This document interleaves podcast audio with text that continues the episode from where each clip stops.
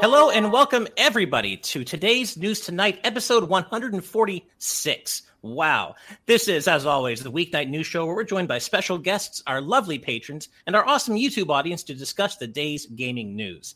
I'm your host for today, Ash Paulson, and today I'm joined by my good friends and GVG co founders, Steve Bowling and Derek Bittner, along with our very special guest, IGN senior editor, Axe of the Blood God podcast creator, Nintendo voice chat co host, twice returning TNT guest, and personal dear friend of mine, Kat Bailey. Kat, how are you doing? Thanks so much for coming for coming back onto the show with us. Hello, everybody, and thank you for having me on the show. I'm very excited to talk about video game news. It's my favorite topic. oh yeah, always keeps everybody happy. oh yeah. How, how, how, did we know? How did we know? Yeah. There's there's never any any negative discourse in video game news. Come on, ever.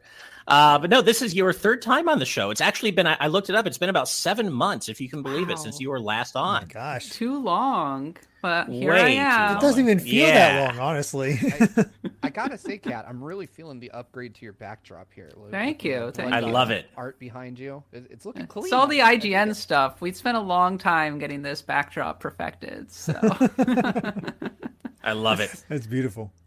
Uh, just to remind everybody, we are uh, uh, in the midst of kind of overhauling the way we handle super chats. So if we do get any super chats today, we will be uh, reading them throughout the show, not all in one go. We may not read everything. Every super chat will appear on screen, but depending on how many get, how many we get, we may not be able to read them all out just to keep the show moving. So. Uh, just to remind everyone there, if you don't get your super chat read out, that's the only reason why, but we will do our best to get to as many as possible. Also, just as a quick reminder, uh, when we hit 75,000 subs right here on YouTube, we're giving away a Switch OLED model oh, wow. for free to a random subscriber. All, all, you have to do is be subscribed. Uh, Steve has the Switch in hand, and it's somewhere, somewhere. It is in it is in, in his room. But yeah, all you got to do is be subscribed when we hit 75k, and you might win a free Switch OLED. And if you want a uh, a closer term goal to shoot for, if we hit 70k subs before November, Derek and I have pledged to do no shave November, so you can see me look really, really bad and haggardly with a beard and all sorts of nastiness. But we're just 800 subs away from that right now. I yeah, know it's, it's looking like we might actually make it. So if we do it hit 70k happen. by November, that's what's happening. Uh, so yeah, help us get there. And if you want to see what Derek and I look like uh, with not shaving for a month, then like I don't know days, why you would want that, but but there you go. So um, I just really want to look like uh, Robin Williams and Jumanji going out. What what year is it? Oh god, yeah. Um, so we were talking a little bit uh, before the show, Kat, and you just previewed uh, Pokemon Brilliant Diamond and Shining Pearl. Is that right? Yeah, I did. I did it for IGN.com. Going to be of talking course. a little bit I'm going to be talking about it a little bit on Nintendo Voice Chat on Friday, but Ooh. I it was a hands-off preview. So basically, they were just having us watch a video while uh, a Treehouse employee guided us through the gameplay and talked through everything.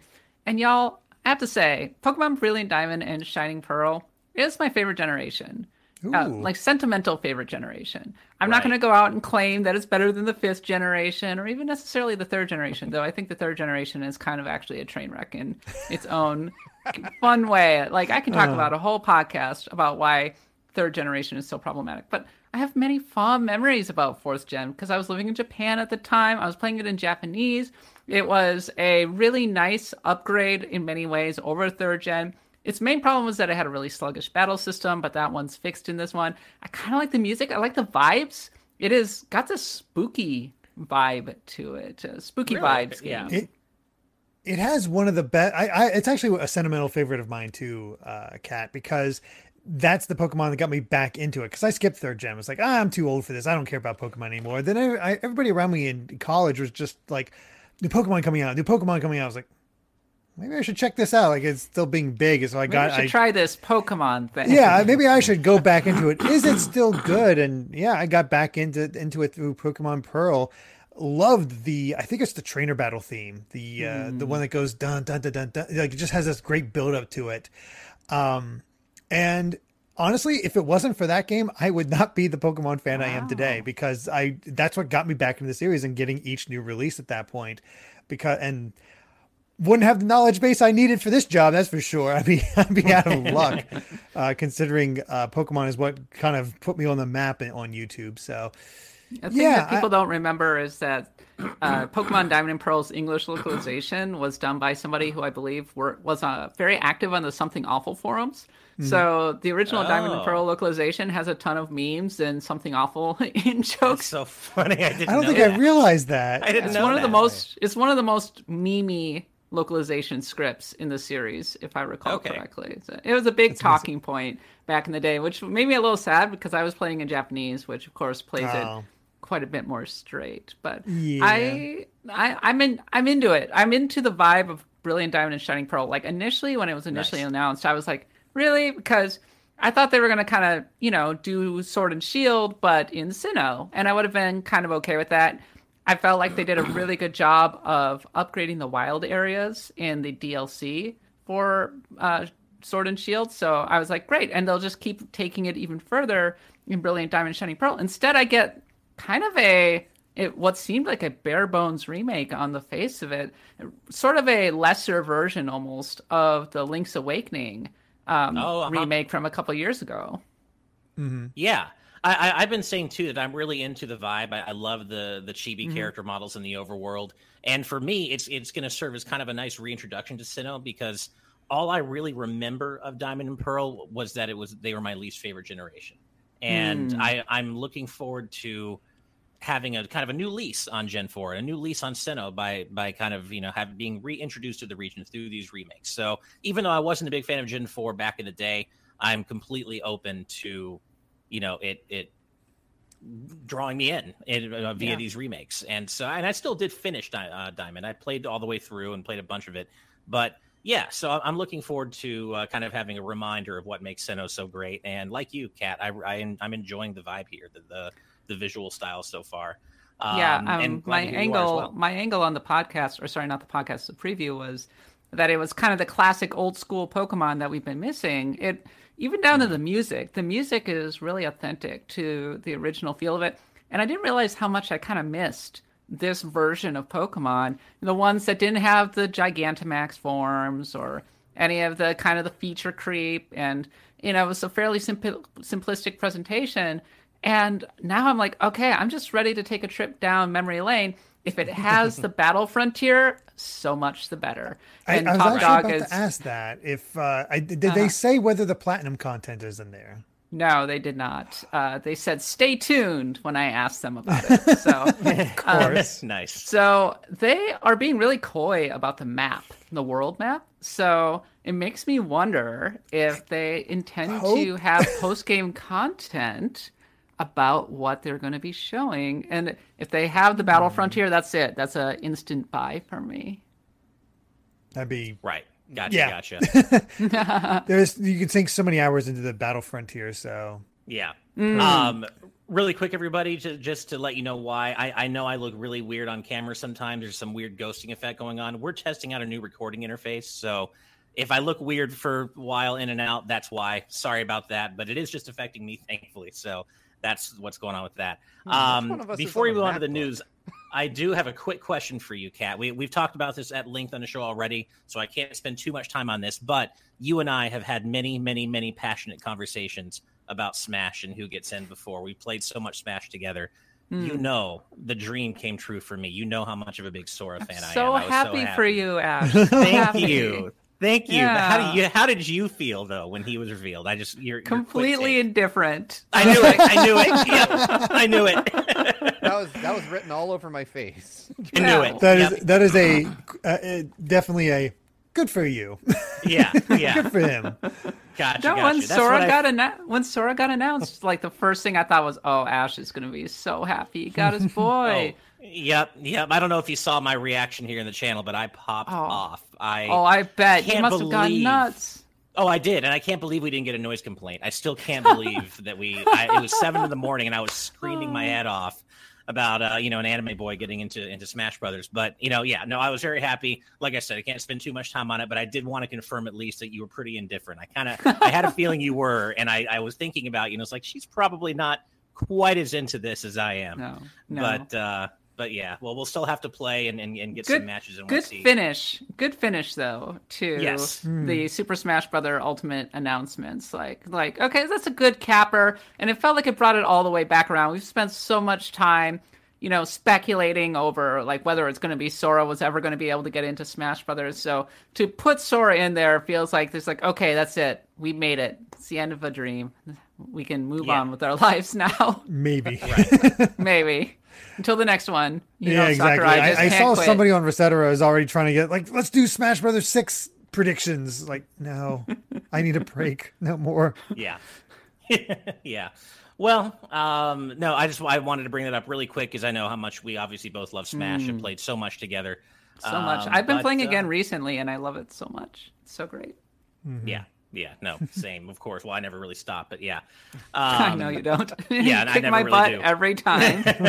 Not every time. You you took a few oh, matches no. off me last time we played. Last time I took played. one match off you the last time we played. I was like, oh my god, I took a match off Ash. I can stop now. I don't ever have to play again. I'm done nice. forever. All right. Well, we do uh, definitely have some uh, news stories to get to. And like I said, everybody, don't worry. We will read out some super chats, just not all of them, but they will all appear on screen. So really appreciate your understanding there, just so we can keep the show moving. But uh, let's get that first news story up on screen. And it has to do with what else? I know you're tired of it. I know I'm tired of it. The Switch 4K. So let's get that up on screen. Hey everybody, Ash here with a little post production editing. Uh, normally, this would be where I introduce the first news story, and uh, some of it is still introduced, but unfortunately, our audio dropped out for about 40 seconds during recording uh, due to some technical problems with a new recording interface we were testing out. So, just to give you a little bit of a primer, the, the, the part of this story, of this introduction that you're missing, has to do with a Nintendo Life article we actually reported on previously about the uh, Nintendo Switch OLED dock actually being 4K ready, uh, as proven by a teardown. And just as a little update on that, a user by the name of Kowloon Drum has done a little more digging and found out that the chip inside the Switch OLED dock is positioned by its own manufacturer, Realtek, as a quote unquote 4K UHD multimedia SoC. So take that for what you will. Um, but that is the part of the intro that you do miss here in the audio. So I just wanted to make sure you had the full primer before we get back to the show itself, which is going to happen right about now. That sounds to me like it's that's pretty much the the the story is written right there. But on top of all this, uh, our own former TNT guest Nate the Hate, aka Nate Drake on Resetera, basically just dropped a bunch of new uh, information that uh, you know he's claiming about the Switch 4K that is eventually going to come out. It, it is a real thing, and we've been talking about it forever. There's a lot to cover here. Um, but essentially, some of the bigger points here is that he's saying it no longer sounds like a Switch Pro, but a Switch 2 slash Switch 4K, uh, uh, based on you know how the marketing chooses to present this thing uh, but that it might actually be a full-on sequel slash follow-up to the Switch. Uh, 4K will be achieved through DLSS. Um, de- developers are working on both exclusives as well as some PlayStation and Xbox ports. Uh, and uh, games are being targeted to be done by late 2022, but that doesn't necessarily mean that's when it would release. Uh, of course, this is all touch and go uh, stuff here. But uh, also, um, the big thing here, though, is that data miners have suggested that the Switch 4K uh, may not be natively backwards compatible with original Switch games because of hardware differences, but it is suggested that Nintendo has options to pursue backwards compatibility. So there, like I said, there's a lot to go through here. This is our big story of the day. Uh, but Kat, you of course are our guest, so I want to get your take on this first. How are you feeling about the Switch 4K as an overall entity? Do you believe it exists? Do you believe it's coming? Where are you falling on this? Oh yeah, I think that Switch 4K is definitely a thing in some way or another. At least Nintendo has explored the possibilities of it. I mean, we saw the uh, this news story from Bloomberg a few weeks ago where the kits right. went out to the developers who are working on the 4K games and everything. And of course, Nintendo strenuously uh, denied that that was the case, probably so that they could actually preserve Switch OLED sales. But the in the back of my head when I pre-ordered my Switch OLED, and yes, I did buy one. I was thinking to myself, man, I'm such a sucker. They're totally going to release a Switch Pro next year because, I mean, you know, the Switch is getting a little on in years, and it's about time for Nintendo to kind of update the properly update the hardware, not just the screen, as much as I enjoy the Switch OLED. And of course, as we all know, the chip shortages and other issues that continue to impact tech make that makes that pretty difficult. But I think that one way or another, Nintendo would love to update the hardware, and it makes total sense that if they're taking another step forward with a quote unquote Switch Pro, that the dock would be ready to support it in some fashion. Now, will it be 2022? Will it be early 2023? I have no idea. Nintendo moves mysterious ways. Pretty yes. much. yes, indeed they do. I mean, so what you what you're saying is Nintendo coming out and denying it.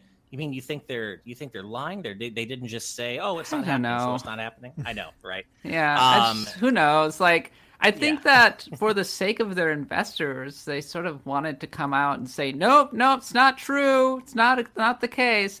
Uh, I felt like they kind of tossed the reporter under the bus a little bit when they did that. But, oh yeah. Um, I have yeah. no special knowledge or insight into Nintendo's thinking, but when you there's been so much smoke around the notion of a Switch Pro or a Switch 4K that I just feel like there has to be something happening. Just yeah. plans can change as they always have, and especially during pandemic times, plans are incredibly fluid at any given moment, and Nintendo is certainly not immune. Right. Mm-hmm. Right, exactly. Um, Steve, as our as our you know resident, obviously tech wizard man, how are you feeling about about the stuff Nate the Hate is talking about in uh, in his kind of expose here?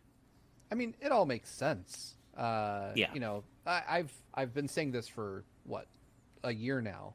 Um, that Nintendo has probably faced the same issues that Nvidia, their partner, who you know for the for the hardware within the uh, Switch, is facing, and that's that's this massive chip shortage that's been going on. Uh, when the Switch OLED was announced, I was very confident that these were parts that were destined for what we've all been calling the Switch Pro for the last two years. I don't think Nintendo ever uh, intended until it was too late to put out just a revision of the Switch with OLED screen and with a redesigned dock. It feels weirdly substantial for what it is because when you actually right. play a Switch mm. OLED, it, it, feels like a really big upgrade that's missing that one key component. Um, and I feel that that was what happened here. Nintendo, you know, was working with Nvidia. They have plans to release a Switch with updated internals. I firmly believe the Switch OLED model was supposed to be that Switch, but that mm-hmm. chip shortages caused it to be difficult to get dev kits out it caused it to be difficult to source, you know, those those uh, more powerful internals. But they already had just probably millions of OLED displays, uh, new docks built, and they needed to find a way to clear this stuff out of their warehouse without letting it sit, and thus the Switch yeah. OLED model was born. um, because it feels like if I had got this with upgraded internals, it would feel properly next gen. It, right. it sits you know, it's got similar design language to the PS5. It feels like something new, uh, which Nintendo, when they revise stuff, they very seldom do it in this big of a way. Um, right. So I mean, they did I it with we'll the get... new 3DS just last yeah, gen. True. True. Um, I feel like though when we get the eventual Switch 2 or whatever it's going to be called, that it will look a lot like the OLED model that just came out, just with much more powerful internals. And I, I firmly yeah. believe, you know, uh, if you're going to achieve 4K on a device like the Switch, DLSS is the only way to do it that makes any kind of sense. Uh, I mean, the 4K machines we all have under our TVs now are, are gigantic in comparison. So that should tell you that they have to pull off some kind of technical wizardry to kind of fake their way up to 4K. And uh, I'm the only thing that surprises me is that Nintendo is even thinking of 4K at this point. But uh, Bloomberg, you know, they, they said 11 companies. That's a very yeah. specific number of companies working on uh, Switch stuff. For eleven that they could verify, right? And it's not like they right. name dropped everyone. So of course the one they name dropped is going to come out and say, "No, of course we're not doing that. we yeah. don't we don't want Nintendo angry at us." Uh, so yeah, I, I firmly believe that there's you know where there's smoke, there's fire. There's a ton of smoke.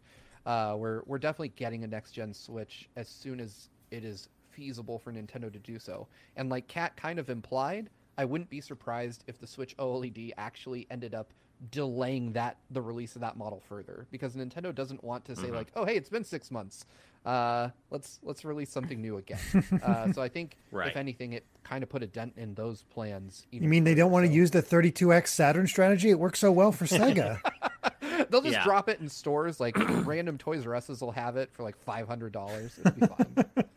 No, for for all the reasons you all have mentioned, it, it, there it is so obvious to me that this thing is real, whatever it ends up being called. But it but it, it does seem so obvious to me that there is a 4K capable Switch model on the way whenever it actually does come out, uh, and whatever it's actually called. I you know it's there's where there's smoke, there's fire, and there's a lot of smoke here, a lot. What I don't under, what I don't understand is okay if you are trying to develop a Switch that has improved internals and everything are you not undercutting yourself by putting out a Switch OLED that then everybody goes out and buys, right? Because they're mm. hungry for a new Switch update. And then a year later, you put out the Switch Pro.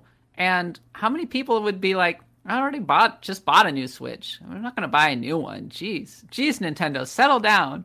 Um, the Nintendo Switch, as it is, is still selling really well, despite the, you know, just despite the fact that the hardware is getting a little bit long on the tooth.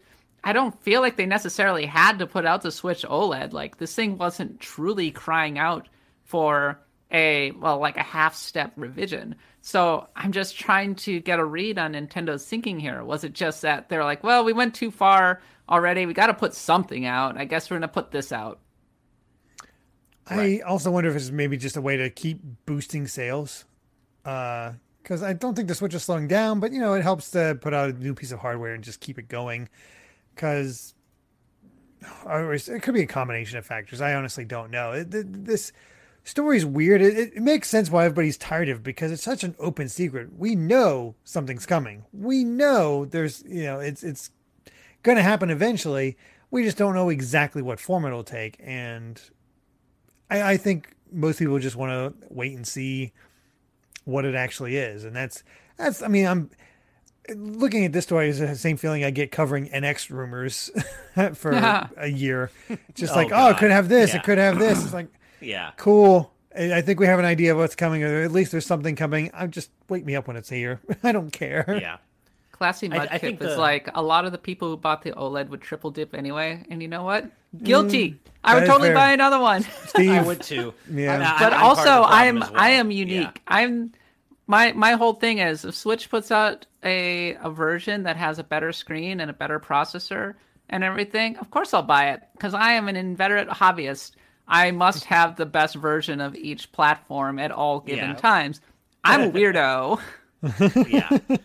Uh, to address a question Flat posted in our YouTube chat saying, is it even possible to make a 4K handheld? What we're talking about here, we're not talking about the Switch itself having a 4K screen. We're talking about the dock uh, and the Switch's internals being upgraded to output 4K in dock mode on a 4K TV or display. We're not necessarily talking about a 4K handheld.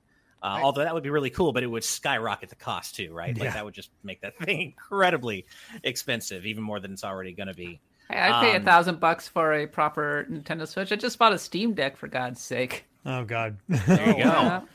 Nice.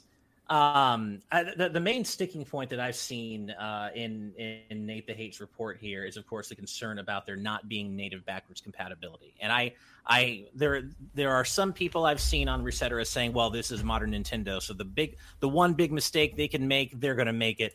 Doomsday, it's not going to be backwards compatible." I choose to believe that Nintendo knows what they've gotten here with the Switch. They know the lightning they've struck. They know, you know they they basically got lightning in a bottle with, with the Switch, especially after what happened with Wii U. It modern Nintendo. Boggle... Go ahead. People are saying that modern Nintendo is self sabotaging. We're talking about this is like the most successful Nintendo's been since the Wii era. Yeah. Era. Right. I'm kind of I'm kind of willing to give them the benefit of the doubt here. Like, this is the most believe. successful and culturally yeah. relevant it has been since at right. least 2007. Exactly. I have to believe that they're going to figure something out with regard to backwards compatibility because if they segment their market like that and, and the new Switch is not compatible at all with with the the Switch's whole library, I just don't I, I feel like someone at Nintendo knows that's just not tenable. They've gotta they've gotta figure backwards compatibility out with this thing. Especially if they're calling it the Switch. Of course we don't know that. But assuming it is a Switch successor and it's still going to use the Switch branding, there's no way they can get away with having no backwards compatibility with the original Switch. At least in my opinion. I, I but I just that would shock me if if they made such a massive blunder. I mean, Nintendo being to... on top of the world and making blunders is not necessarily a, a uncommon. like Wii to Wii U, Wii or, Wii U. I mean, they uh, could. Super Nintendo, technically Super Nintendo to N64. No matter what you think of that system. Bummer.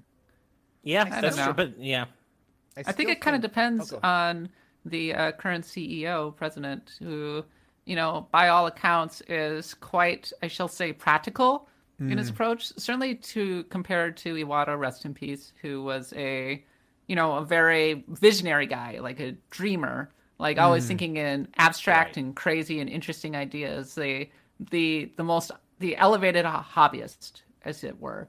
And the, the current president is thinking much more in traditional terms, um, such as, you know, transmedia properties. Let's leverage our characters to make uh, theme parks. Uh, let's do movies with Chris Pratt. Let's, uh, you know, that kind of thing. So mm. I'm kind of wondering if, like, we are going to see Nintendo become maybe a little more conservative going forward in the way that they approach things. Maybe they won't, you know, kind of zig when we're expecting them to zag. Right. Could right. be. All, all, I know is I'm so looking forward to this thing actually being out and finally having an yeah. official name, and and so all the speculation can stop and we can just talk about this thing as a known quantity. And but then I we can speculate on the next thing. Yeah, exactly, exactly. Yeah. I mean, it never ends. The speculation. 8K Switch. Yeah, oh, we've, we've, been talking right. about the next step for the Switch since the launch of the Switch, since before the uh-huh. launch of the yeah. Switch. So it, will never stop. It's the nature of the business. Yeah, that is true. I mean, hey, for some folks, Nintendo's still doomed. It, they, they've been doomed since 1996, and they're still doomed. So, you know, sometimes that the the conversation never really changes. I guess the more things change, the more they stay the same, right? True. Um, yeah. All right. Well, I think we said just about everything we can on that. We do have a few more news. Good episode, everybody. Yeah, yeah, that's it. Yeah, see you later. Uh, yeah. We do have a few super chats though, uh, so let's go ahead and read a few of these out. Uh, Calamity five one three with two dollars saying my versus series is done for now. It'll be back soon. Well, good to know. Uh, thank you for all the super chats over the over the various episodes, man. We really appreciate it, and those versus matchups are fun. So looking forward to it. Thank you. Uh, Blaystar25 with $5 saying, Haven't seen you guys live lately because of my schedule at work, but in two weeks I'll be switching over to night shifts and I can catch you guys before work. Well, hell yeah, man. That nice. is awesome to hear. Nice. Really glad to hear that. And we'll, we'll be very happy to have you here live. So thank Indeed. you for letting us know. Uh, TB Skyen with 50 Danish krones saying, uh, new super chat system. That sounds fun. Let's test it out. Yeah, let us know what you think. And that goes for everybody, by the way. Let us know. It, it is an ongoing dialogue, ongoing conversation. We want to make the show as best as we can for all of you. And so let us know how you're feeling about this new super chat format, the visual format, how it looks, you know, only reading out some of them just just to keep the show moving. You know, definitely we're listening. So please uh, you know, keep letting us know how you feel about everything. With that said, uh, let's go ahead and move on to our second well, news before story. that, oh. Ash, oh. I think we oh, forgot sure. to do something at the at the top of the show. Uh, sponsorship. Yeah, did you read out the sponsor? Because no. I do not remember that. there is no sponsor for today's episode. Oh, I'm sorry. It's still marked in the back end. So no worries. No, no, no. It's okay. There's no way you could have known. But yeah, no sponsor for today's episode. But thank you to everyone who is sponsored, who is currently sponsoring the show, and all of our past sponsors as well. We really love you all. Thank you. Mm-hmm. Uh, all right. Now let's go ahead and move on to our next news story, which is a good vibes update on a story we reported on a few months ago now. So let's get that up on screen. So, if you remember correctly, and I think this was another episode I hosted uh, a few months back, uh, Fortnite introduced something called Impostors Mode, which was basically just Among Us. Obviously, it's its own twist on the formula, but it was clearly, clearly directly inspired by Among Us. But Epic made no mention of that. The Fortnite accounts made no mention of that. They didn't credit uh, Among Us at all with with anything really, and it was it, it felt really kind of squicky, and it led to a whole conversation. Well, now I'm happy to report that in uh, the Fortnite account's latest update on Impostors Mode, they say straight up, Impostors Mode, inspired by the hit at Among Us game, received some updates in version 18.20, including, and I won't get into what it actually includes. The, the whole point here is that now they're actually giving Among Us credit where credit's due, and not only that But for the Fortnite account is now teasing an official crossover with Among Us between Fortnite Impostors mode and Among Us. Now, I don't play Fortnite, I don't play Among Us, and I don't play Impostors mode, but I do love the the eventual good vibes that this story arrived at, where the, the the big guys, the Juggernaut, did recognize the indie studio whose idea they essentially cribbed for their latest game mode, and I just think this is great that there's a, a, probably going to be an official crossover between Impostors mode and Among Us. Uh, Kat, do you have any interest in either of these? And you know, Among Us, Fortnite, do you have any I love Among the Us. game here. Okay, cool, cool. Mm-hmm. Yeah, I played a lot of Among Us during uh, COVID times. I mean, it's still COVID nice. times, but you, you get the idea. we were, you know, we were getting yeah. people on Zoom party chats, like people who don't normally play a ton of games were having a great time, lots of laughing, insanity, that kind of thing. Yeah, Among Us was one of my absolute favorite games last year. Uh, it's just like Fortnite to take an idea that was done better elsewhere, probably I mean, they did it with mm-hmm. their freaking battle royale mode. That's what yeah. they're based on is theft. Yep. So yeah. I'm not surprised at all that they were like, "Oh, this Among Us thing is quite popular. Let's just put it in our game." And then it's just like Fortnite to turn bad PR into a collab oh, with yeah. the Among Us people. And Among Us people are of course thrilled because they're like, "Oh, sweet, yeah, yeah we we want to be collaborating with Fortnite. Sure, like this is great PR for us." And Fortnite's yeah. like, "We have all the wor- money in the world. We'll just make everything go away by paying for it. Um, Fortnite is a game that people play that I don't like. Apologies to Fortnite players. I I just I just like the I think I just like the culture around Fortnite.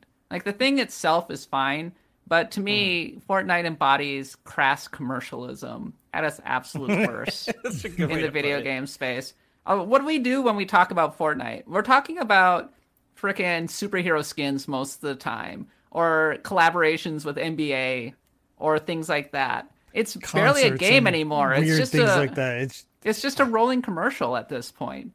So, am I surprised right. at all that they turned a controversy with the Among Us people into a freaking social hit? No way. Absolutely yeah. not. This is so on brand for Fortnite. One, 100% on brand. And and of course, I hope that that they didn't finally give you know Among Us the recognition it and its team deserves because of peer pressure because they were basically had people breathing down their neck. I assume that's probably what it was. I can't imagine that it was just like out of the goodness of their own hearts, but I'd like to believe that it was. But either way, no. There's no goodness in their yeah. own heart. Yeah, I know. They, yeah. You cannot look at the lawsuits and whatnot. It's like we need a win no. after this. Like, yeah. We've gotten some bad PR thanks to these this this lawsuit with Apple. Let's right. You know, exactly. This so, this yeah, there's all cynicism when it comes to the to Fortnite yeah. and just their motives. Like they were comparing themselves to 1984. They can. Yeah. No, no. I, I, assume it's because they felt like they had to, and because they needed some positive positive press, as you said, Derek. But the end result is that Among Us are getting their props and slops properly. Good on them I, for getting paid. That is that is a yeah. big takeaway here. Is good on you, Among Us devs, for good job. Yeah. Right. Right. I like that Max Ethan is like Ash is forever the believer in humanity, and you know what, Ash, you are. You know, I, I, want your optimism, way, but I'm not always. I, I, you are so pure of heart. It's wonderful. Uh, well, I guess maybe that's why I love Sora so much. See, that's what's so, so funny in my daily exactly. life. I'm like, oh, fucking people, man, drive me crazy. but I do I do try to stay optimistic. It doesn't always work, but you know, it's it's more fun to go through life with optimism than pessimism, in my opinion. yeah. opinion. There you so go. I I really I, I think I just try to be realistic and sometimes I allow myself to be optimistic, but I don't know. I just I would rather believe in the inherent goodness of some people out there than just think that everything's shit. You know? Just Absolutely. it's a more fun. Let's more all be like Ash. Our his friends is his power. Yeah, exactly. I, again, I guess that's why I love Sora so much. And as Jessica the Dragon Maid in our live audience chat says, "Hey, it worked for Sora." So Exactly. I, I, guess it did. So yeah. Well, uh, cool. Well, let's go ahead and read out a few more super chats before we move on to our next story. Um, first is Five Peruvian Sol from the FA54, who even tells us PEN equals Peruvian Sol. Thank you so much, the FA54. That's so helpful. Saying uh, I was a bit burned out of Pokemon around 2017 since Ultra Sun and Ultra Moon was almost the same as, as Sun and Moon but fully, but I'm fully prepared now to go back to Sinnoh. Well, that's awesome. It sounds like all of us here are as well. And uh, I hope you enjoy your journey back into uh, back into Sinnoh just as go. much as I hope uh, you know Kat does, and and we all do, all of us Pokemon fans. I've been burned out on Pokemon for like ten years, so uh, I totally yeah. understand you. But I keep going back because there's just something about it that pulls Keeps... me in. After I saw Brilliant totally. Diamond and Shining Pearl, I fired up my copy of Sword and Shield and I moved a bunch of Pokemon from Pokemon Go over to it. And I'm just like, oh, it's so good to see all my pals. Oh my god, it's so much fun. Yeah. Um, next is five dollars from Late Night Sprite saying on vacation, uh, got some stuff including an N64 custom Robo import, uh, chocolate and soft pretzels, self care hype Switch Pro will be the next new 3DS, in my opinion. Well, hell yeah, self care. Uh, you know that's that should come first always. You know, take care of yourself, take care of your Absolutely. mental health, and enjoy the chocolate and soft pretzels. Man, that's awesome. And the custom Robo import version. That's Heck yeah. really cool. Hell yeah. So Thanks. Uh, thank you for the super chat. And finally, uh, $49.99. Wow, from How's the Pie. One of my favorite names to read out in these. Thank you so much, How's the Pie. Saying, Hey there, recently moved and cut down my commute, so more time to be in the live audience. And got a nice raise today. Thank you for all the work you do. Well, yeah. thank you, thank How's you. the Pie, for the incredibly generous super chat and congratulations on your raise. That is so awesome. And thank you so much for uh, you know sharing some of that uh, some of those good vibes with us. Um, Steve, I'm seeing in our patron chat that YouTube seems to be taking a massive dump. Is, is a massive poo working? emoji? Yeah. Is everything still working on your side? Dropped frames zero. Yeah, okay. all, it all looks that fine on my end. I don't know what's going on. Okay, just wanted to make sure it looks okay on my end too. So okay, sounds like we're good. Uh, cool. Glad to hear it, everybody. All right. Well, that's all the super chats for now. So let's go ahead and move on to our third news story, which has to do with a series that is I know is near and dear to both my and Kat's hearts. So let's get that up on screen. Leaving me out, you son of a. hey, hey, catch the guest, catch the guest. She gets she gets deference. All right. So, uh, 11 years after its launch, Final Fantasy XIV has gone from having one of the rockiest MMO RPG launches of all time to becoming the most profitable game in the entire franchise. And I just, I love this. What a great, wonderful success story for Final Fantasy 14. Um, now, Kat, we had Nadia on just a few days ago, actually, a few episodes ago. And I know she would be screaming from the rooftops right now about this because she's such a big FF14 fan. But yeah, sure uh, is, uh, yeah. FF14 director Naoki Yoshida has revealed that FF14 has now surpassed 24 million players. And furthermore, that it is the most profitable Final Fantasy game in this series. And this comes from Kat's own IGN. So, Kat, I want to throw this over to you. Uh, I know you're not quite as hardcore about FF14 as Nadia is, but I still think you, you still play 14, correct? No, I do not play Final Fantasy oh, 14 right now. I'm taking you a don't. break. Oh, okay. I have played have. Final okay. Fantasy 14. I'm Got it. Trying to find time to play more, but I'm getting there. what I'm surprised about is that it's taken this long to become the most mm-hmm. profitable game in the series, given the extremely healthy player base and how much money uh, people are paying into that thing. I guess like it probably lost so much money at the outset that it took a long time to right. dig out of that particular hole.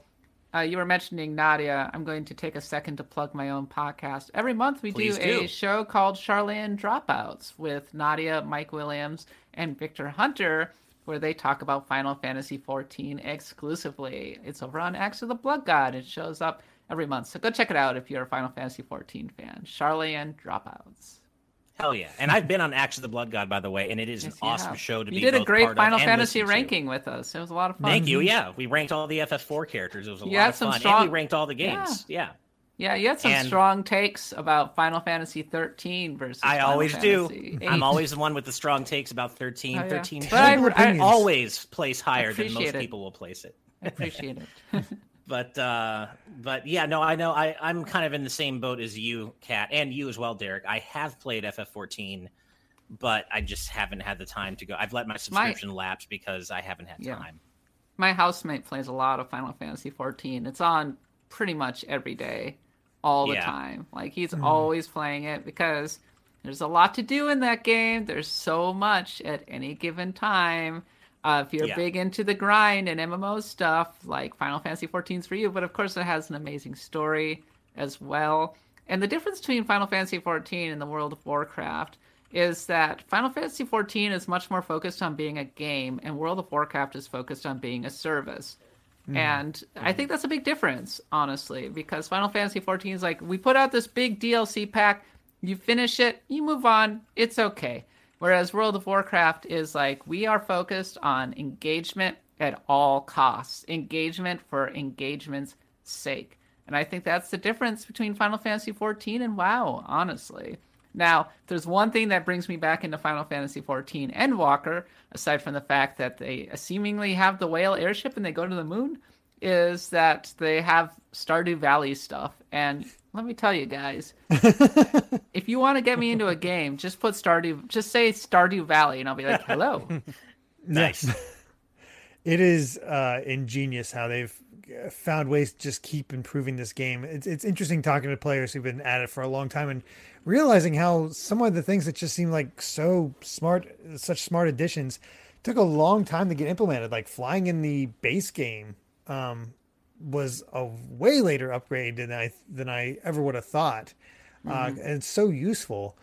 Um, the the stats on here on IGN is kind of crazy to me. The fact that it was back in 2015, only six years ago, there was only four million registered players and it got to 10 million by 2017 thanks to Stormblood, and then doubled in the, in the rest of the time. Uh, and that's like, I don't know. I, I guess it was Storm, uh, um, Shadowbringers that really flipped the switch for a lot of people and just got people talking mm-hmm. way more.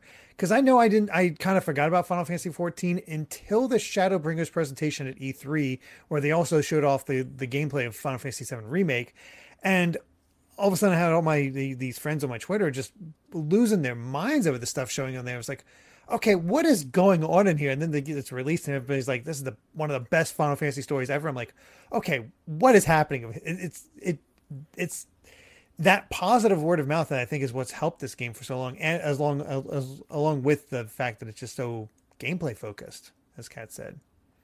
Right. I I mean, my issue is that I had a I had a month subscription and I enjoyed it. I played it on PS5, and I'd like to go back to it. But in that month, I only got to level eight in my starting area, and as I understand it, there's just a bit more to do in the game than just get to level eight, and that took me a month uh, of, of like the usual free time I had to play that game, and so I just feel like I would I would probably die of old age before I actually got through all the expansions. And but but it also hurts at the same time because I am a hardcore Final Fantasy fan and I know how much love there is for all the different games in the series, so much music, so many rearrangements, so much fan service. And I want to experience all that, but I just have to be honest with myself. I just don't have time for an MMO. But if I did, yeah. it would be it would be FF14 straight up. The thing that's frustrating is that A Realm Reborn is definitely the weakest content out of all of them. Mm-hmm. And that one takes a while to get through, and so it's easy to burn out and be like, uh, "I'm not, I'm not into it." Before you get to Heavensward, but then when you get to Heavensward, it really picks up a lot. Right. So, and honestly, I think it maybe does a disservice to FF14 to think of it in MMO terms because when I think of really? MMO terms, I think of you know, uh, New World, a game where you're just doing a huge amount of grinding all the time, right? Or just mm-hmm. collectathons. Mm-hmm. Final Fantasy 14 is much closer to a traditional RPG than a lot of sure. that. Like you can really enjoy FF14 pretty well just on your lonesome. There's tons of extra content. There's Stardew Valley stuff as well. but as a kind of a if you enjoy it on the, in the terms of a traditional RPG, you can have a blast. It's just every single expansion is basically a new game in the series. Yeah. Right. I uh I, have heard it compared to Xenoblade in a lot of ways, uh, and how it's sort of treated, uh, how it sort of treats a, uh, a lot of the story elements and just the combat and whatnot. So, if you're into Xenoblade, you might like Final Fantasy 14. Who knows?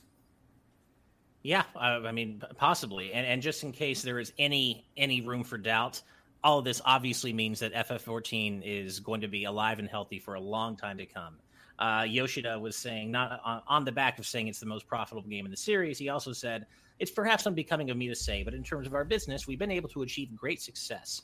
Moving forward, we're going to spare no expense with our investments to ensure that this game continues to be one which our players can enjoy. And they're already talking about the next 10 years of the game. So wow, that's ten, wild. These games think. never stop; they just keep yeah. going. It is. Oh my god! It is wild to think that they're talking about the next decade of FF14. But yeah, during a, a recent presentation about it, Yoshida spoke about the next 10 years and thanked the player base for sticking with the game. That comes also courtesy of the IGN article. Wow. And uh, yeah, I mean, it's it's this is cool in a vacuum, but it is so cool when you consider how FF14 began and just it's oh, even if you don't care about Final Fantasy 14 launch. You, you, there's some documentaries out there about 14's disastrous mm-hmm. launch and how they recovered and what Yoshida did that are downright fascinating. Yeah. Mm-hmm. Yeah, I remember the original media tour when FF14 when Square was pushing A Realm Reborn and interviewing Yoshida while this was happening and he was making the pitch to journalists saying, "I know MMOs. I know Final Fantasy. I'm not going to let a Final Fantasy MMO die. I am bringing everything I need to know into this game." What's funny is like I was just comparing it, you know, kind of uh uncharitably to WoW, and saying and kind of mm. dumping a little bit on WoW in favor of FF14, Yoshida has said actually, look, if not for WoW, Final Fantasy 14 would not be a thing that it is today. Like mm-hmm. we took mm-hmm. so much from WoW. We learned yeah. so much from WoW. I am a huge WoW fan. Uh, Yoshida said in a not too recent video, or a pretty recent video actually. So, but yeah, it's it, it is funny to look back on that period when they were doing the media tour and trying to be like, no, no, FF14 we're going right. to make it good. And everybody's like, yeah, right. Okay, whatever. Yeah, right. I remember that original demo. It was rough. uh huh.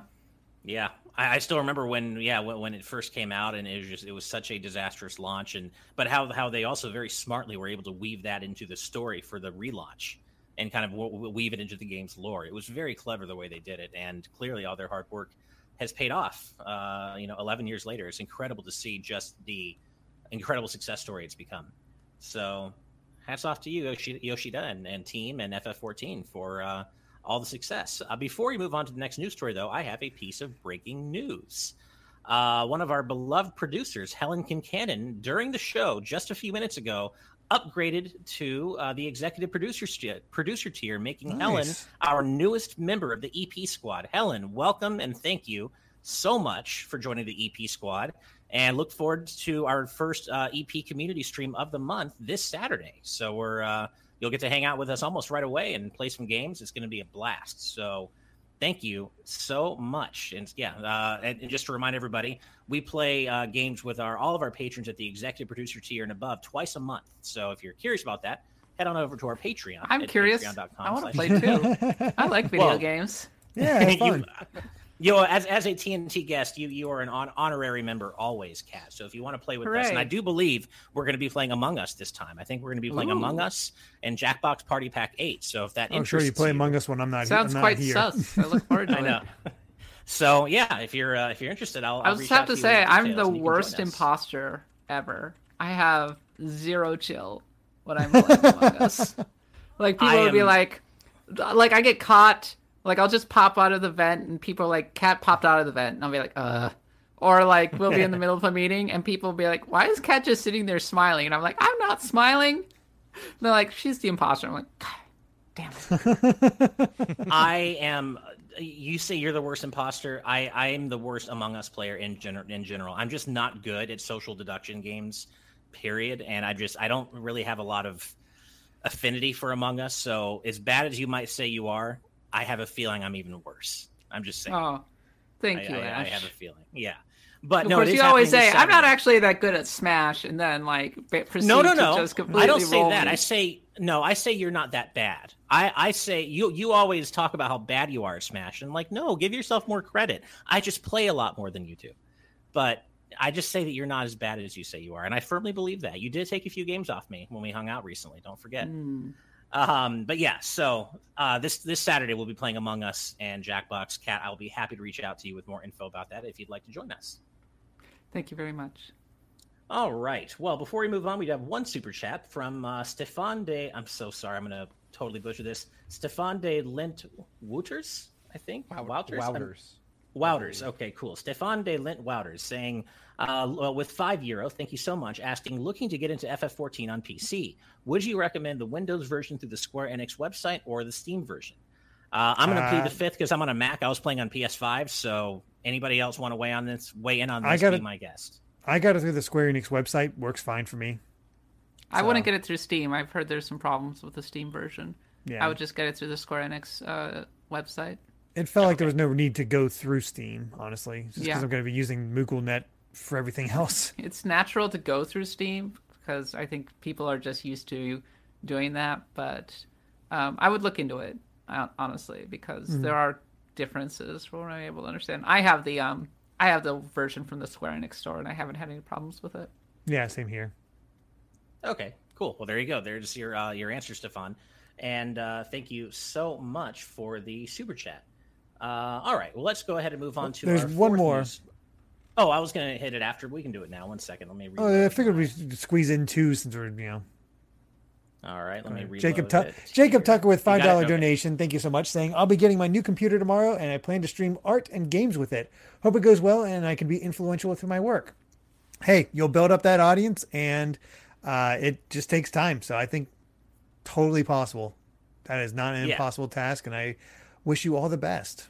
Yeah, and enjoy your new computer, man. That's awesome. Congratulations. And uh, we have had a couple more super chats come in, but we'll we'll go ahead and tackle those after the next news story. So uh, let's go ahead and move on to our fourth story, which is kind of a, in a way a sequel to a story we reported on on Monday. So let's get that up on screen. So on Monday, we talked about how Metroid Dread is off to a strong sales start in the UK, and it turned out the same is is pretty true of the Nintendo Switch OLED model, uh, especially compared to the Switch Lite. So the Switch Lite, uh, and this comes from GamesIndustry.biz, uh, comfortably outperformed the launch week of the Switch Lite in 2019, uh, which ranked back then as the 57th, 57th biggest week for the Switch. Uh, and games industry talks about how the Switch Lite was a slow burner for Nintendo and only represents about 20% of total Switch sales since it launched in September 2019. Uh, sorry, in, in 2019. But the OLED, the OLED, OLED version, in comparison, accounted for 70% of all Switch sales just last week. Um, and yeah, so the the Switch OLED model is currently off to a pretty strong start in the UK. It's not quite as overwhelming as what we saw with Metroid Dread, of course, uh, when we talked about that on Monday, but it's a bit different. This is hardware versus software. Um, but you know, speaking to you about it, Steve, I know you are a big fan of this thing. You've been trying to sell me on one, even though I don't play on handheld mode that much. You've been whispering in my ear, like, just spend the money, just do it. You know, you want it. And I got to say, uh, this thing's looking sexier and sexier by the minute. And uh, this is just you know one more reason to assume that maybe Nintendo really is in no rush to to announce whatever the next 4K enabled model of the Switch is. But uh, yeah, I don't think we probably have too much to say about this. But in general, last week was the 14th biggest week for Switch console sales in the UK since the original Switch's launch in 2017. So, so Switch OLED is, is yeah. pretty popular little system. So yeah, who would have guessed? We've never seen I, that before. I I'm really curious to see what Metroid Dread's sales end up being because mm-hmm. it's been getting a lot of positive word of mouth. Honestly, way more than I ever anticipated. Because when I was seeing this, um, when I was seeing Metroid Dread in previews and everything in the trailers, like we weren't getting a huge amount of interest of, of on it over at IGN and that kind of thing. And I was kind of going, oh, it looks like Metroid Dread, it, it's going to be like a lot like Samus Returns, but on the Switch. I'm kind of concerned that it's going to be kind of a lower budget type Metroid, and I just don't see a situation where it can hit that hard, where it can be the marquee game. And instead, people are like, no, not only is it really good, it is like one of the best games in the series, if not the best. And I'm like, whoa, okay. and I've been playing Metroid Dread, and I have been having a blast. It is Me a phenomenal yes. game. It mm-hmm. is oh yes, so tightly tuned. Like the way really Samus is. moves and everything. Oh, it's wonderful. And it looks beautiful on that Switch OLED screen. the colors oh. just see that's just one pop. thing that makes me tempted. I, like I don't have a Switch OLED. Mm-hmm. I don't mm-hmm. plan on getting a Switch OLED, but man, I'd like to see a Metroid running on a Switch OLED. It looks so much better on the Switch OLED than like than it does on a TV, oh, wow. LCD screen. It looks phenomenal, and yeah, no, I I haven't had a lot of time to play video games this week because I've been so busy, but I do plan to play a lot of Metroid Dread tomorrow. It's gonna be great.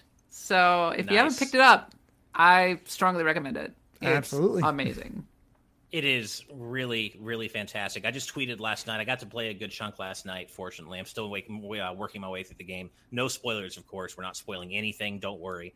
Uh, but I did tweet out about how incredible all the movement tech in yes. in Dread is. Like just just making your way through the world from point A to point B and just controlling Samus feels so smooth and so good. Just all the little movement tech, and it's just it is incredible. Just the movement in that game alone. And I've now gotten, I've been able to kind of like mini sequence break twice. I'm not even a sequence breaker, but I've now been able to get two uh, expansions for items I don't have yet.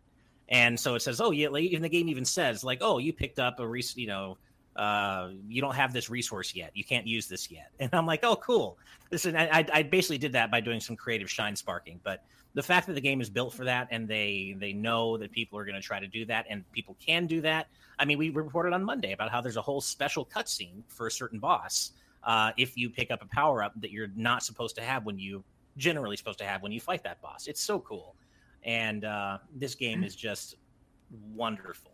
Um, and on that note, we do have a super chat from Jared Helder for two two Canadian dollars, uh, asking, "Could we get a quick take from Kat on Dread?" Which you basically already just got one. But Kat, was there anything else you wanted to add about Dread? I am really okay. Difficulty discourse. So okay. that is that, that is going to be the back. major Discord. Discord. Spoiler free though, of course. Let's keep it all spoiler free.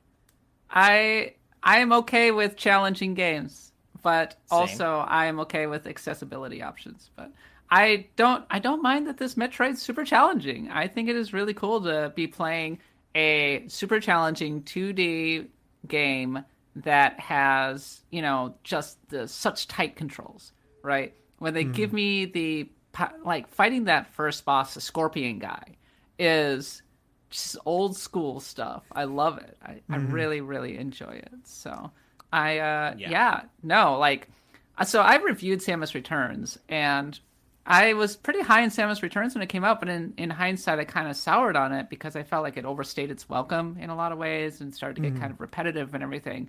That's why I was kind of like feeling hesitant going into Metroid Dread because I was like, well, you know, MercurySteam, I don't know. Are they going to learn the lessons from uh, Metroid Samus Returns? And the answer seemingly is yes they did learn their lessons with Metroid Dread. Which is funny mm-hmm. because there is this sixty this discourse around it being sixty dollars and it's only like eight hours, right? It's like when a game is that tight and that good and looks so good on the Switch OLED, I'm okay with it. I've it's seen great. so many people say they jumped right back into the game as soon as they beat it. Yeah, like yeah. like let's be honest, the rewards for beating it on hard mode or doing the fast times are okay at best, but it's just the it's just the experience. It's you wanting yeah. to play it just because it's that fun. The moment to moment gameplay feels I, so good. And I do oh, yeah. wonder about the di- yeah the difficulty curve, but I've seen so many comments, especially on my review that I posted today, uh, where people have said with like usually I'm not into hard games, but I gave Dread a shot and I love it. And I think it, I think Metroid Dread.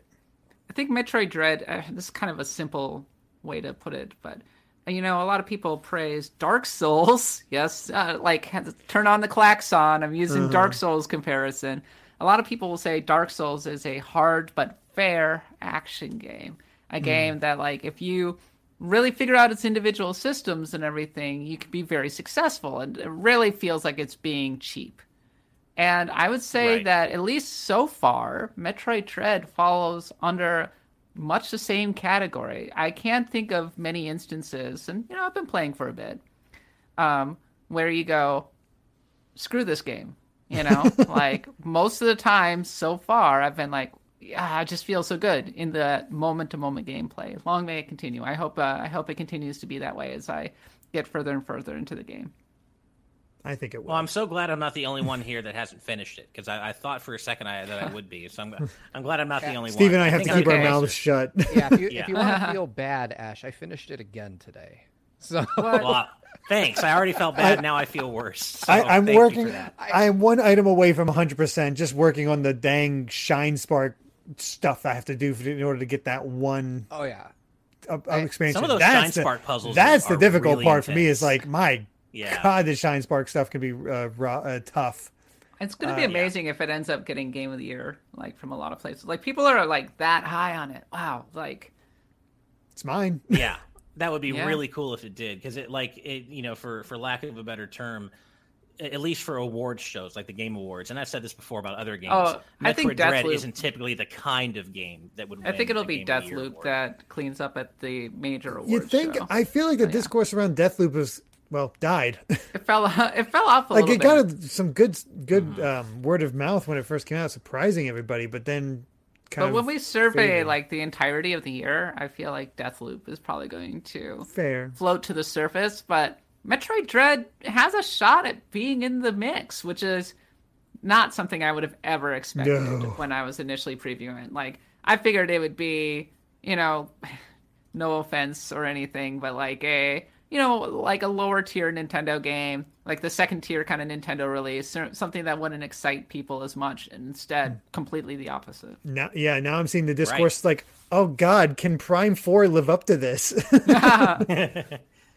yeah, well, we'll see. I mean, it is it is wonderful to think that you know, as you said, Kat, Metroid hasn't hasn't typically gotten really the recognition and the respect that it has always deserved, particularly in Japan, and it's so nice to see that Dread has just shot out of the gate with impressive sales right from the start, and it's really putting. I it feels weird to say putting Metroid on the map because Metroid should always be on the map. It should never have been considered to be off. Of it, it invented but, a genre.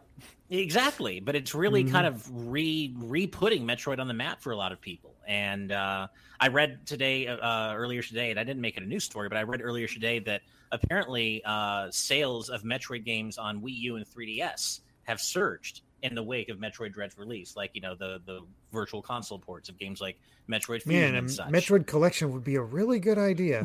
Wouldn't it though? Wouldn't it though? Yeah. Or at least really the would. original Metroid Prime remaster. That'd be nice. Yeah. Yeah. Yeah. Yeah.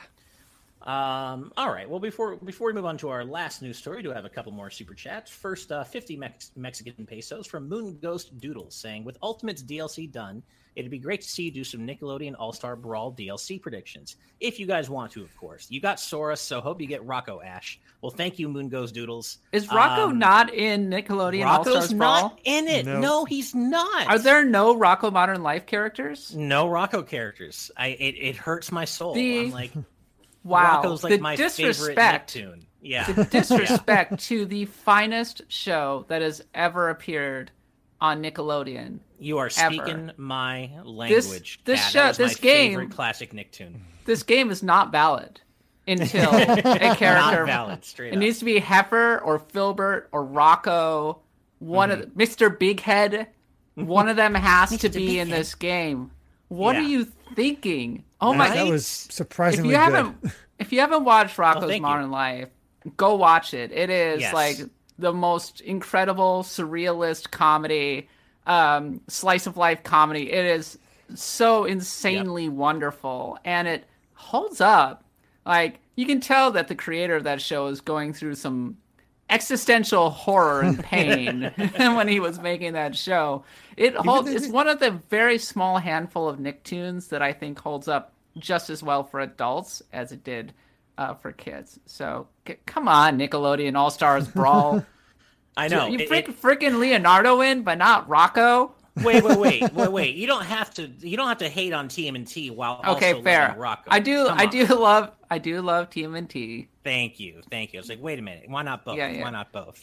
Um, no, I, I was. I've been saying in the lead up to the to the release of this game, the whole time I've been hoping Rocko would be revealed, and he just never did. But uh, the, his name references to him were recently data mined in in uh, you know the game's data, so he may be on the way. Let's hope. Is Quail Man in it?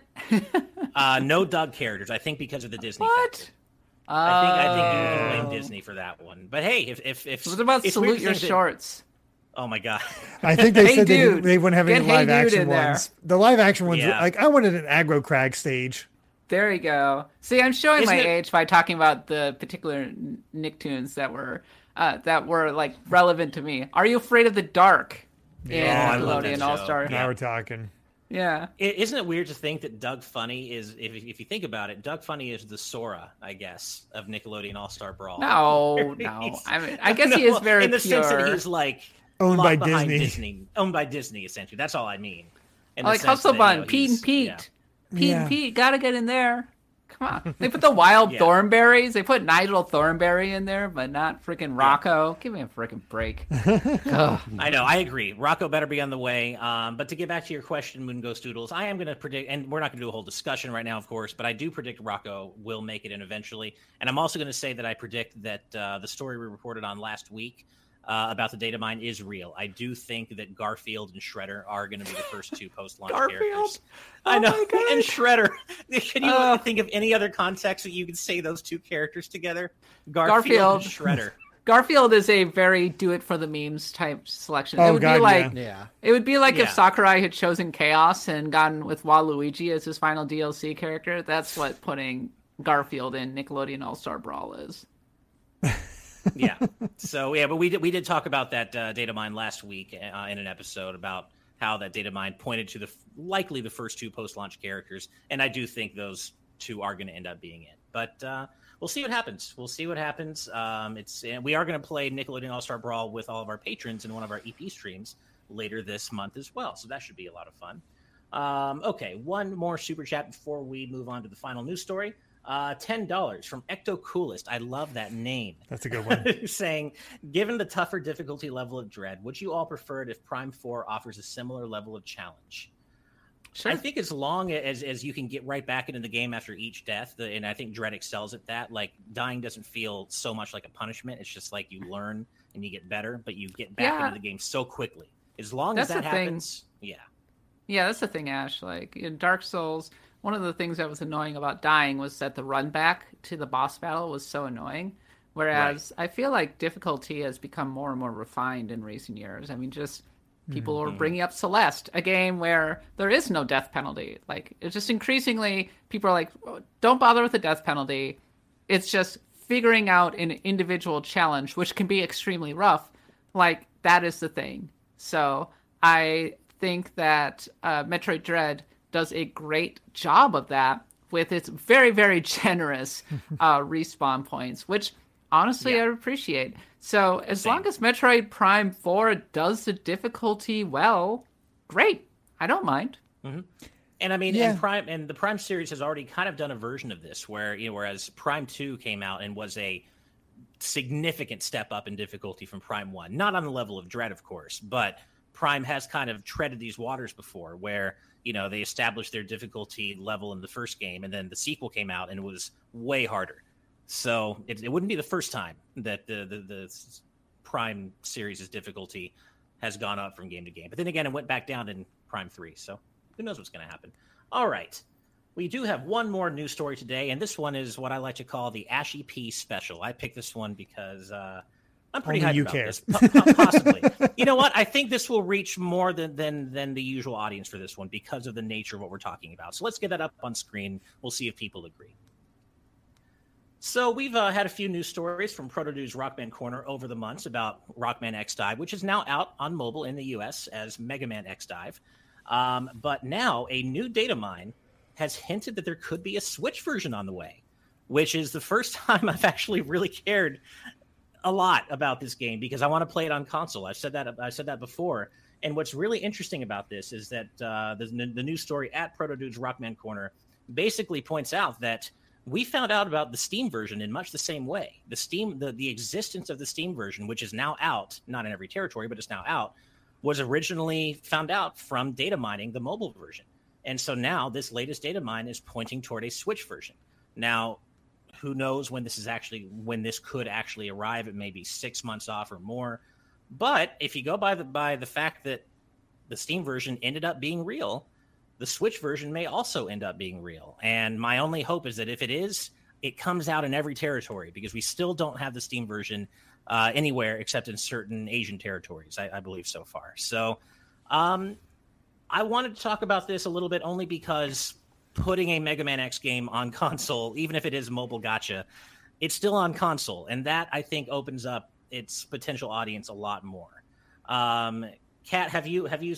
I assume you haven't played Mega Man X Dive on mobile, right? What is it? it's, it's, basically it's basically a mobile gacha version of Mega Man X. It's how it's does exactly that work? what you think it so, is. Okay. Yeah, because you can buy characters and there's, there's characters. a lot of fan service. Yeah. A lot of and fan you're going service. through you're going through levels like a Rockman game, but with gacha characters. Yeah, except it's a lot easier Kinda. because of the mobile controls and touch see. controls. So, I, I that's my worries. Like, yeah, it'll play better on the Switch. It may be more accessible on the twi- Switch for people who don't play mobile, but it's gonna be so brain dead easy. I feel. Uh, Yeah, I have a feeling they're not going to retune it for for console. If, if this is too bad. real, I doubt they'd retune it. Are you Um, into it, but- Ash? Is is this a game that you N- like? No, I mean I like the idea of it, and I like all the fan service. Like you, you know, there are Uh-huh. characters from all the different Mega Man series together in one game, and that's pretty cool. Hmm. But I, I hate playing platformers on my phone, and I just I don't really enjoy playing plat- playing games on my phone all that much. Um, Hmm. if the Steam version ever came out here, and I'm on a PC by then, and or it's Mac compatible, I'd check it out on Steam. But it really would have to come out on a console for me to really get any sort of excited about it. And to be clear, this is not a stand-in for a potential Mega Man X9 or anything, not even close. But it would be nice to have a console playable version of this game, just in general. I think. It's a real monkey paw game, isn't it? It's like I want a new Rockman X on Yeah. Nintendo Switch. Yeah, And the are are you are you afraid of the dark's monkey paw goes? yeah. So it is, you know, it is what it is. I know, uh, Derek, you were you were kind of, I think you hit hit on something. Even if the game does come to Switch, I don't think it's going to be retuned difficulty wise, so it probably will become fairly easy. The uh, the in that fun of that game will be getting the new items and getting the other characters because there are some fun choices in there.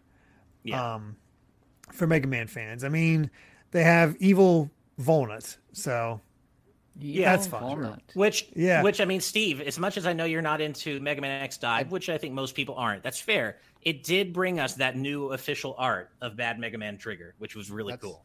That's true. I, I was going to mention though, Ash. I feel like you're honor bound to play this game on Switch, no matter how good or bad it is. This is like the seventh totally right. time we've Yeah. covered this game on this show. I Oh, know no, you're totally right. Ash brings it up every chance he can get, even though he does not care about the game in general sense. It's just an excuse to talk about Mega Man. That's all Well, this it's- is. To be fair, though, I, I actually wouldn't have I wouldn't have brought this up again if if it wasn't about a potential console version. Uh, the, the reason I did, and I actually I, I put this as the last story because I figured there would be something more important to talk about. But other than the the ongoing stuff between Epic and Apple and now Google and the Activision Blizzard stuff, I, I realized like the last three or four episodes, I've had a legal news story on my show like three weeks in a row, and I just didn't want to talk about that again. It's so boring. So it's I really Storm Eagle, not Legal fun. Eagle. Exactly. Hey, so I just Legal wanted to do Eagle's a something a bit more fun. I, I figured this would be a little more interesting than Ash, talking Top about- Dog has a bunch of Mega Man questions for you. Okay, number one. Oh, are the Mega Man games hard? Depends. uh, yes. If you're not if you're not used to Oh. them, yes, they are. Number two, how many Mega Man games are there? Over 100. Whoa, really? If I'm talking about every port, every series, every like every single game across every like sub series, yes. Classic X Zero, the Game Boy games, Wow. ZX, all of it. Yeah. Number According- three, are the Mega Man Legends games on the Switch? No, but oh, they that should one was be. just designed They to really- hurt Ash. There are Yeah. 29 Mega Man games, like original Number four, am I annoying? Number five, should I stop asking questions? Number six, why did the chicken cross the road? You are not annoying. You should uh, you should not stop asking questions and keep your mouth shut. We love you. And the chicken crossed the road to play Mega Man X Dive on Switch. There you So, go. Ash, I have to take you to our local retro shop here in Alameda. It's called Experience Share. It had a Sega Saturn kiosk with Mega Man 8. oh wow. That's Yeah. awesome. That's Uh-huh. really cool. Oh, so man. there you go. There's your Mega Man deep poll for this Yeah. episode. And Steve, I think that number is, is is maybe just Mega Man Classic games because off the top of my head, I can count to, to almost twenty just Mega Man Classic games by themselves without even getting into X Zero, Good arcade God. games, ZX. Star there Force. It's, it's ridiculous when you look into it. Original games to begin with. Mm-hmm. Let's see. So uh, the the explanation broken down for me is eleven mainline Mega Mans. Yeah, one through mm-hmm. eleven. Eight more Mega 12? Man X games. No, there was not a twelve. There was well, 12. Well, Mega Man and Bass, yet. so there's 12. Oh, uh, Mega Man and Bass, but there are also five more uh, Game Boy games, the Rockman World games. There's the Game Gear game. There. The oh, I think DOS they're counting just console games, maybe. They like, probably, uh, probably console games, because yeah, everything yeah. mentioned four from the Mega Man Legends series. Never mind, I don't count this list at all. How are there four Mega Man Legends? I can tell you right now, it's what the hell, Google? Unless they're counting like the remake that was on PSP in Japan only, which I right. do. There you go. Uh-huh. Oh, and there was Mega Man 64, which is technically a legend. Oh yeah, well, no, I forgot about Mega Man 64. So there, yeah, the, there's four. That's my hope. Is that's that's my hope. Is that's the roundabout way we get at least one Legends game on Switch. Is that Mega Man 64 comes to N64 online that would later be cool. down the road, and we that would be pretty cool. It's a lesser um, version, but it's still a version. It is. I have the, the true answer to this question is not enough. There are not enough Mega Man games. That's that is the true answer. So anyway, fight for everlasting the, Mega Man games. Exactly. Pretty much. Uh, but I agree with you, Steve. I, I am honor bound to play the Switch version if, if it ever materializes, and you wouldn't have to ask me twice. I'd be happy to play the Switch version. I just want to, for all of its failings, and as much as I don't care about it in a vacuum, I would love to play this game on Switch with a proper controller, not on my phone, even with my a controller connected to my phone. Now, man, I just want to play it on a console. So I'm, I'm we'll see what happens. Forward to your take on that. I, oh, I yeah, want to see I... if it can. I want to see if it can break your eternal optimism. Just. I mean, I'm not expecting to... anything big from it. I've I've played the game enough on mobile and I've watched enough coverage of it that I know what I'm getting into. It's not like I said. This is in no way even close to a stand-in for a proper Mega Man X9 or it's not even close. So you know, it, it is what it is. But someday um, Capcom Someday. Yeah. Someday, they'll stop being mad at Inafune and they'll, they'll release a, another Mega Man game. It's they'll, so like, weird. Eleven was supposed to be that resurgence. Who knows? Who knows? We do know from that Capcom data uh, Giga Leak though that there is a game coming called Rockman Tyson. We don't know what it is, but it's coming and they're making it. So we'll find out and we'll talk about it on this show. I guarantee you when we do find out what it is. But with that said, we have reached the end of the show. We do have one more super chat from Purity Chalice uh, for $4.99. Thank you so much, saying, I watched the Metroid review today and really liked it. However, how did Lower Brinstar not be a standout track? That song slaps during that scene. That sounds like a question for you, Derek. Oh, it's it's good. I mean, there's the thing. I'm so I, I, I there's a reason I couldn't remember it because I'm just zoned in. Like the music's there, but it's like I think back, it's like I can't remember. But that happens to me with a lot, a lot with music.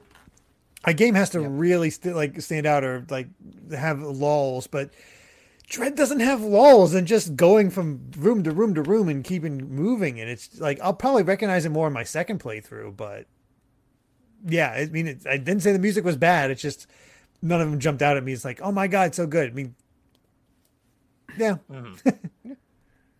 fair enough. I, I mean, to be fair, I haven't even finished Dread, and I would say, as someone who obviously loves and is obsessed with the the music side of video games, not a whole lot of the music has really stood out to me as well. Certain specific scenes, yes, but in mm. general, I would I would say the music is is the least memorable aspect of the game for me so far. And for me to say that, that's pretty big because I'm you know all about video game music. So I agree mm. with you, Derek. I see where you're coming from. Um, all right. Well, that does actually bring us to the true end of episode 146. Thank you all so much for your generous super chats. We love you all.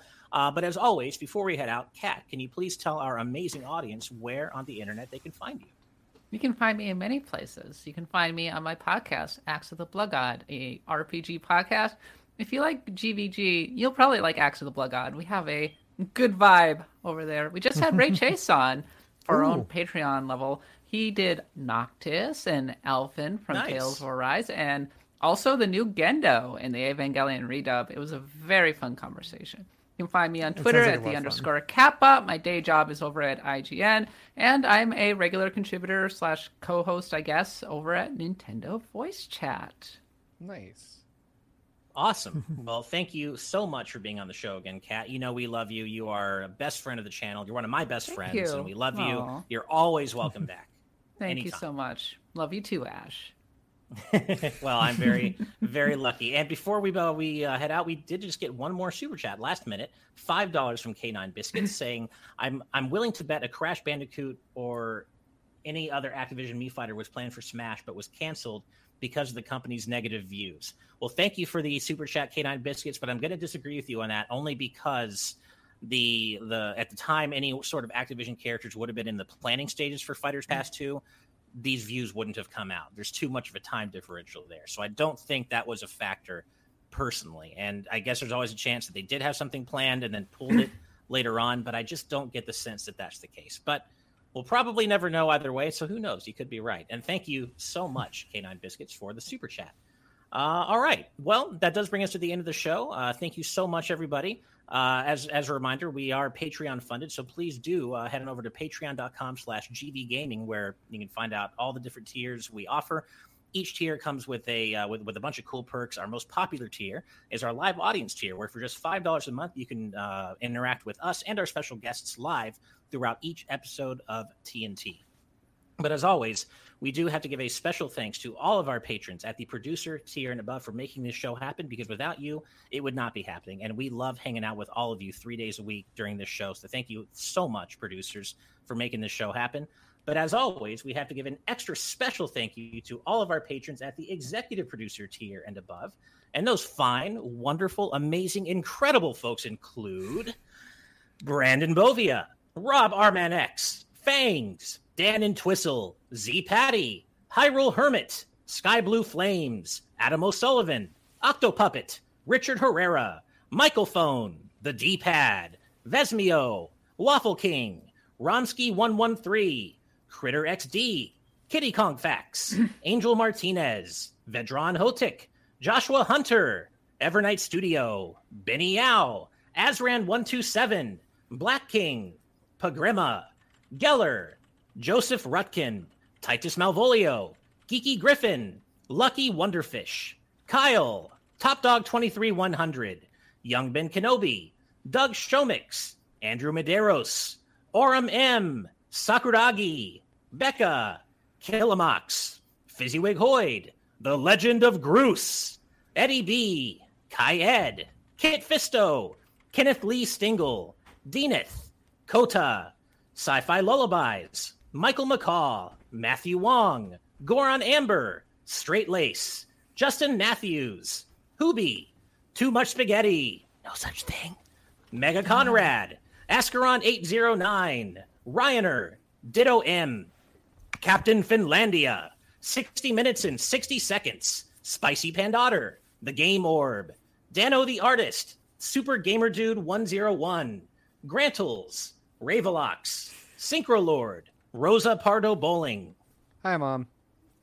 Kotar Peck, Scuff 196, Kane Woolley, Skull Kid Tiger, Dark Steel 01, Blizzica, Jason Uloa, Jaden Buck, Phantom Project, Cystic Warrior 29, DJ Jurassic, Super Dank Awesome Unicorn Guy, Dinner Sonic, Darik, Chibi J, Stagnasty, every time, Mumbling Yeti, Cameron Sharp, Screamo Shaman, Mason Riley, Keel, Santi the Person, Brendan Hesse, Hustle Bun, Noah Fitterer, Risemon, and finally, last but certainly not least, our newest member of the EP squad, Helen Kincannon. Thank you all so much for your incredible generosity. Like I said, check us out over on patreon.com slash gvgaming if you want to find out more about how you can support us there.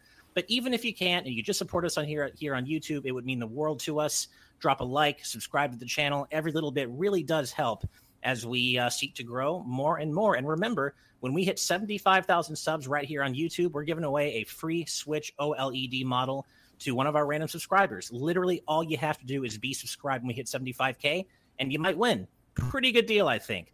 But either way, thank you all so much. We'll see you Friday for the next episode of TNT. And until then, good night and good vibes. Bye, everybody. Bye.